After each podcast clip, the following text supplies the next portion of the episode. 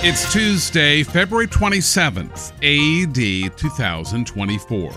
This is The Worldview, written by Kevin Swanson and heard at TheWorldview.com. I'm Adam McManus. Until October 2023, more than 100,000 ethnic Armenian Christians lived in Nagorno-Karabakh, also known as Artsakh, a breakaway enclave internationally recognized as a part of Azerbaijan, but populated by ethnic Armenians, reports International Christian Concern. Artsakh lies between Azerbaijan and Armenia, with the two nations fighting three wars over the past three decades over the enclave. The end of Artsakh this year started with a 9-month blockade by Azerbaijan, followed by an overwhelming, lightning military operation by Azerbaijan. In the days following Azerbaijan's takeover of the enclave, more than 100,000 Armenians, including over 40,000 children, fled Artsakh into Armenia. By October 1st, Artsakh was virtually emptied of Armenians.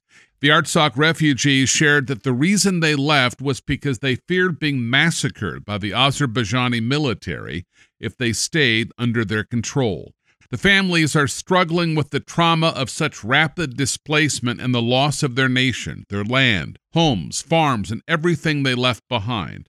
There is a deep sense of the history of the Armenian genocide repeating itself, which happened more than a century ago and killed and displaced millions of Armenians.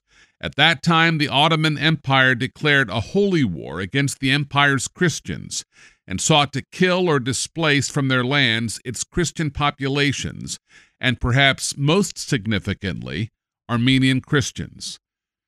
America's mental state is still in decline.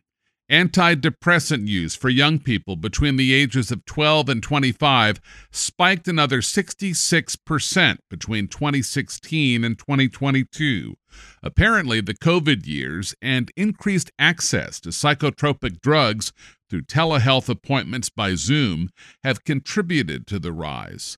The study published by the American Academy of Pediatrics found that the monthly antidepressant dispensing rate increased 63% faster from March 2020 onwards compared with beforehand. In 1990, approximately 3% of Americans were on antidepressants. Today, 24% of college students are on antidepressants, and 29% are on some form of psychotropic medication. Jeremiah 51, verses 6 through 8, warns of the troubles in Babylon. Flee from the midst of Babylon, and everyone save his life. Do not be cut off in her iniquity, for this is the time of the Lord's vengeance. He shall recompense her. Babylon was a golden cup in the Lord's hand that made all the earth drunk. The nations drank her wine. Therefore, the nations are deranged. Babylon has suddenly fallen and been destroyed. Wail for her. Take balm for her pain. Perhaps she may be healed. Here's another interesting survey from Pew Research. Among 18 to 34-year-olds, 57% of young men would like to be a parent someday. But now, only 45% of young women would say the same thing. Homeschooling around the world has not seen much of an increase in state scrutiny and regulation over the last decade, but this may be about to change. England's Labour Party is pushing for tightened government oversight of the nation's growing homeschool population, including a national registry and state monitoring. The UK has about 100,000 homeschooled children. In related news, South Africa's Basic Education Laws Amendment Bill also represents an enormous power grab on the part of the statists in that country. The BBC reports that parents could be jailed for up to 12 months if their children are truant. The bill also bans all corporal punishment, mandates independent assessments of the children, and requires parents to register their homeschooled children with the National Department of Education. The ruling party, the African National Congress, supports the bill, while a smaller opposition, the Democratic Alliance, opposes the anti-homeschooling bill, stating that it, quote, disempowers schools, parents, and communities, and fails to address a single one of the systemic challenges that impede quality education." End quote. Estimates put the number of homeschooled children in South Africa as high as 300,000. After an extended slump, the Japanese Nikkei Index is finally back up to where it was 34 years ago.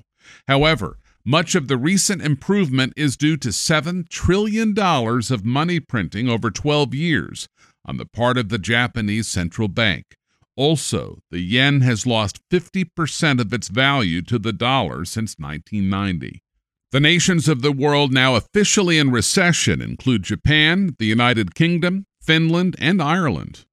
In addition, China's economy is not doing well either. More than 25% of Chinese aged 16 to 24 were unemployed in June of last year. The International Monetary Fund is calling the China's real estate collapse, quote, historic, end quote, the worst in at least 30 years. For the last 2 years, China has experienced zero or lower GDP expansion than any year since 1977. Amos 4:6 places God as sovereign over economies. Listen to this. "I gave you cleanness of teeth in all your cities, and lack of bread in all your places. Yet you have not returned to me, says the Lord." Belgian farmers clogged the highways and surrounded the European Union building in Brussels with 900 tractors on Monday morning. They protest bureaucracy, climate-related rules, imports from Ukraine, and other issues. According to Voice of America, farmers have demonstrated in France, Germany, Belgium, the Netherlands, Poland, Spain, Italy, and Greece over the last few weeks. And finally, mark it down on your calendar. The next total solar eclipse, visible in the United States and Canada, will occur on Monday, April 8th, and this time it will extend for 4 minutes and 27 seconds. The totality of the eclipse will begin in Texas around 1:27 p.m., move up through Oklahoma, Missouri, Indiana, Ohio, and end in Maine. And that's The World View on this Tuesday, February 27th, in the year of our Lord, 2024. Subscribe by iTunes or email to our unique Christian newscast at TheWorldview.com. I'm Adam McManus. Seize the day for Jesus Christ.